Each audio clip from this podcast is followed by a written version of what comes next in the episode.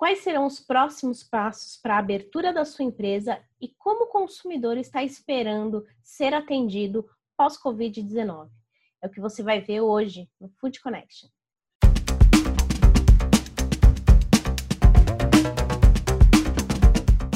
Food Connection de volta hoje falando sobre como fazer um plano de reabertura. Eu sou Ana Domingues e estou aqui todos os dias trazendo muitas informações, tendências e ideias para toda a cadeia de alimentos e bebidas. Então, para acompanhar todas essas informações, só se inscrever no nosso canal e ativar as notificações. Todos os dias, a partir das quatro horas da tarde, eu venho aqui com especialistas para falar um pouquinho mais sobre esse mercado. Bom, para a gente falar sobre esse plano de reabertura, eu conversei com a Cristina Souza, que é C E O da G S Libra, que desenvolveu uma pesquisa junto ao pessoal do Almoço Grátis, que também conversei com eles. Eles trouxeram uma pesquisa que, que se chama o Food Service Pós-COVID, Pós-COVID, e desvendou algumas expectativas do consumidor referente à reabertura dos estabelecimentos. Vamos conferir.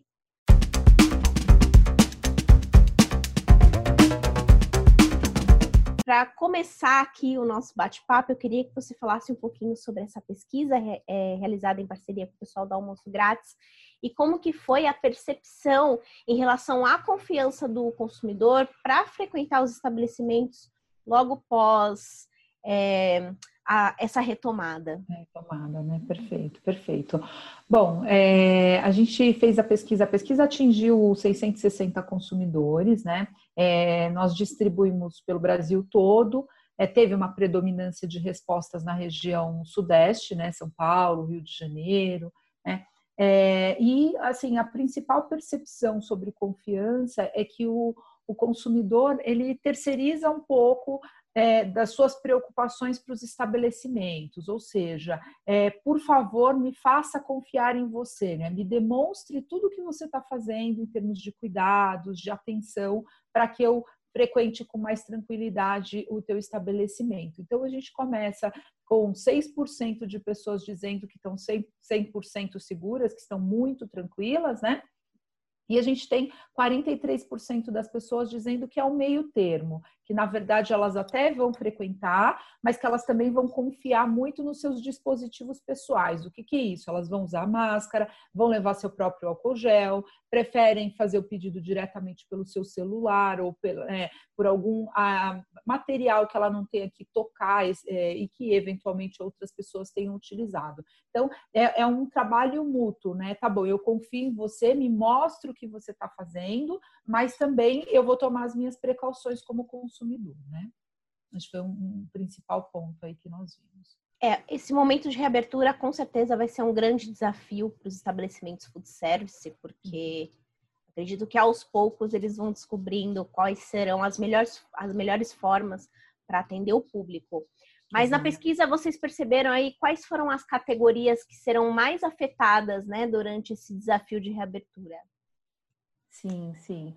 É, dentre as categorias apontadas, na verdade a gente não perguntou para as pessoas é, onde elas deixariam de ir. A gente perguntou para as pessoas o que criaria mais desconfiança para ela, né, no momento de, de frequentar. Então, elas disseram sobre os balcões em fast food, ou seja, é, aqueles espaços muito coletivos, né, que pelo menos eram anteriormente. A gente sabe que os fast foods também estão com protocolos extremamente cuidadosos, né, de separação, enfim, de limpeza de uma maneira geral, mas as pessoas ainda não viram isso na prática. Então, a gente fez a pesquisa com as pessoas confinadas, né? Então, esse é um ponto importante. Outra questão de preocupação para as pessoas é o buffet self-service, porque tradicionalmente é um espaço onde as pessoas chegam, se servem, utilizam os pegadores e muitas vezes o pegador cai, né, da mão da pessoa, toca nos alimentos. Então, assim, só para reforçar, o alimento ele não tem é, a, a capacidade, especialmente o alimento cozido, né, é, e mesmo o alimento cru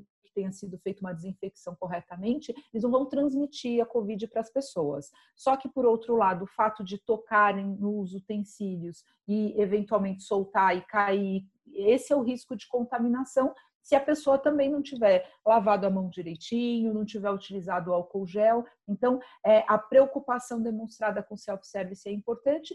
E os quiosques, de uma maneira geral, mas é, provavelmente os quiosques que é, estão bastante expostos, né? Então, também, porque num quiosque eu vou lá, eu paro, encosto no balcão, aí veio o próximo e tal. Então, é uma combinação, né? Obviamente, um quiosque, nenhuma dessas situações está condenada. Eu acho que o fato é, a pesquisa, ela sinaliza a preocupação do consumidor. O que o self-service tem que fazer é tomar vários cuidados. E aí, é, muitas providências já foram tomadas nesse sentido. Fast food idem, os quiosques idem. Então, isso é bom para os donos de negócios ficarem mais preparados.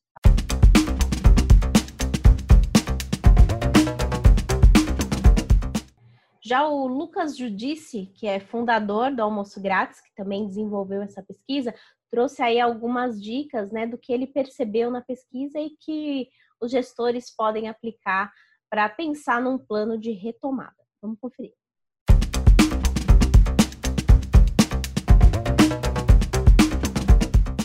Como que a, o, a, os restaurantes podem fazer para conquistar essa confiança do consumidor? Eu acho que uh, existe, não tem uma, uma receita pronta do que, que todos os restaurantes podem ou não fazer. Uh, porque cada público tem o seu perfil e cada estabelecimento oferece para um público diferente. Então, por isso que eu acho que, para mim, foi a maior, o maior achado dessa pesquisa, apesar dele parecer um pouco óbvio. Ah, o maior achado não foi que a confiança caiu, isso é óbvio. O maior achado foi como que o atributo da confiança mudou. O que eu quero dizer com isso? Para mim, essa, de fato, é o item mais relevante. A confiança, anteriormente, ela era baseada em dois itens principais. É, lógico que sempre tiveram vários itens, mas os dois mais fortes eram qualidade técnica e consistência. Tá? Eram os dois itens. Ou seja, era muito mais a parte externa, muito mais a parte ah, eu, restaurante, sei fazer. Né? Então, você, consumidor, vem aqui e veja como eu faço. Eu sou técnico, eu tenho qualidade. Você... E, e aí, a gente, consumidor, assim, pô, o cara é técnico, ele... Pô, então eu confio nele. E daí, todo o resto que ele fazia enquanto gestor, partia, no... o consumidor acabava confiando, confiando porque, pô, a qualidade técnica, seja no contato com o cliente, na comida, na, na, na, na, na estrutura, estava definida. Já essa mudança agora, houve um, um shift, né? Houve um, um, uma predileção de que o... os atributos de confiança deixaram de ser qualidade técnica e consistência e passaram a ser elementos mais humanos, mais emocionais, onde entra acolhimento, empatia, cidadania e transparência no sentido de transparecer que está atendendo a dor do outro, que está observando a dor do outro e que quer entregar o máximo que puder para a dor do outro. Tanto é que uh, as casas que estão com mais confiança dos consumidores agora são as casas individuais, que são as casas que estão buscando, que, que os consumidores entendem, que, que vão buscar ouvir mais o consumidor, que vai ter mais proximidade com o consumidor, para bater um papo maior e, e, enfim, ter aquela sensação de que, pô, eu tenho esse meu restaurante sozinho, se eu não atender e se eu não cuidar da minha coisa agora, eu posso vir a falir, então deixa eu atender, deixa eu passar essa confiança.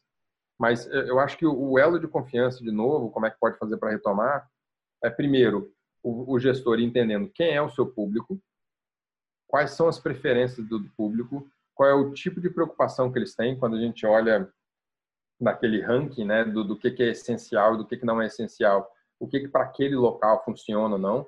Exemplo uh, dos extremos para facilitar, né?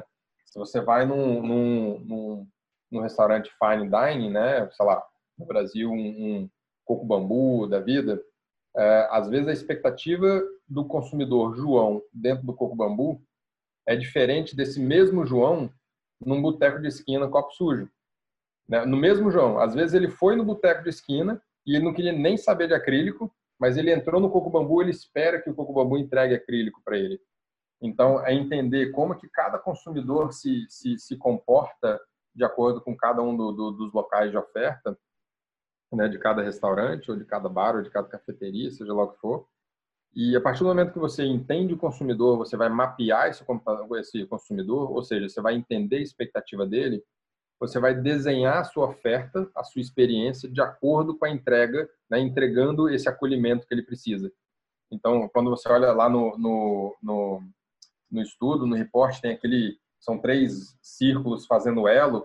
Para mim é exatamente aquilo, né? Você entendeu a expectativa, que é o elo da esquerda, aí tem um elo mais em cima, que é basicamente... o que você vai entregar em termos de experiência, ah, beleza, entendi o que eles esperam, Então, a minha experiência vai ser, sei lá, vamos dizer que eu entendi que o meu consumidor ele quer comemoração, né? Ele é um outro elo da pergunta, o outro item da pesquisa, né? Que a gente viu que a maior parte dos consumidores vão entender que ele, eles vão sentir esse, esse, esse espírito de comemoração. Então, se o meu consumidor quer comemoração, como é que eu posso entregar isso na minha experiência? Ah, eu vou entregar com estourando balão na hora que ele entrar? Não, eu vou entregar entregando a garrafa de champanhe quando ele entrar. Ou então, eu vou, sei lá, falando de experiência, quando der é, onze horas e cinquenta e três minutos, eu, restaurante, eu vou trazer um champanhe, vou distribuir para todo mundo e a gente vai comemorar junto.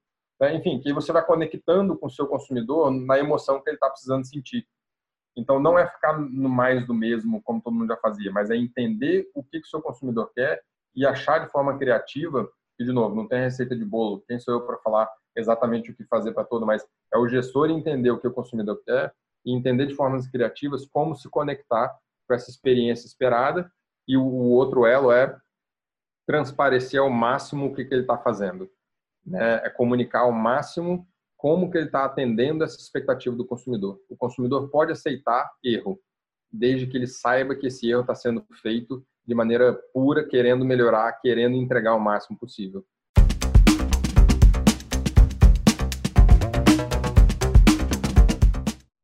Se você quiser saber um pouquinho mais sobre essa pesquisa, a gente deixou o link aqui na descrição dos vídeos. Você pode acessar e fazer o download. Tá bom?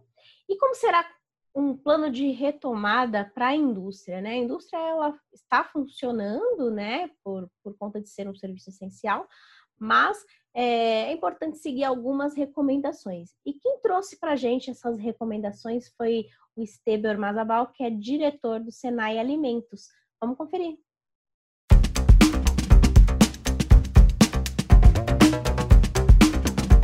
A gente vem falando há tanto tempo sobre a importância da tecnologia e da inovação na indústria, ela vem muito mais forte agora.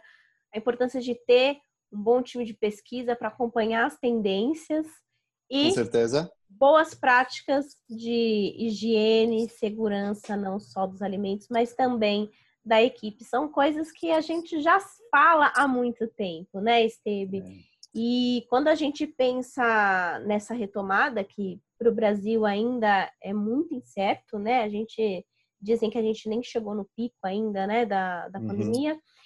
É, como, como que um empresário da indústria pode já começar a planejar essa retomada, né? Essa volta ao novo normal?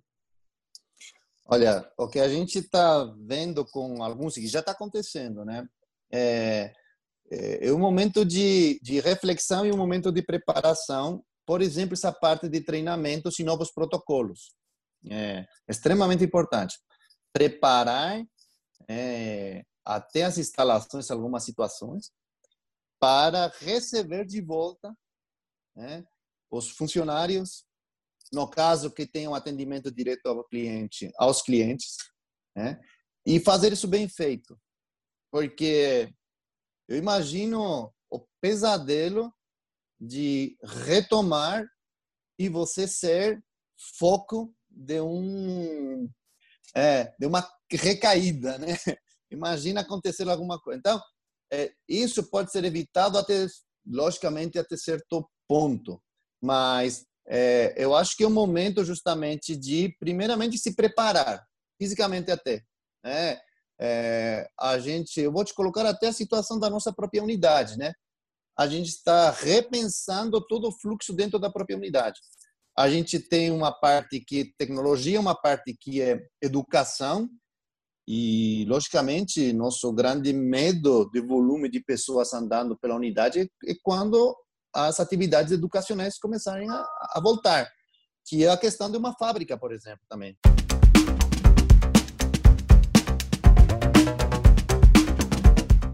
E aí, você está preparado para a reabertura do seu estabelecimento?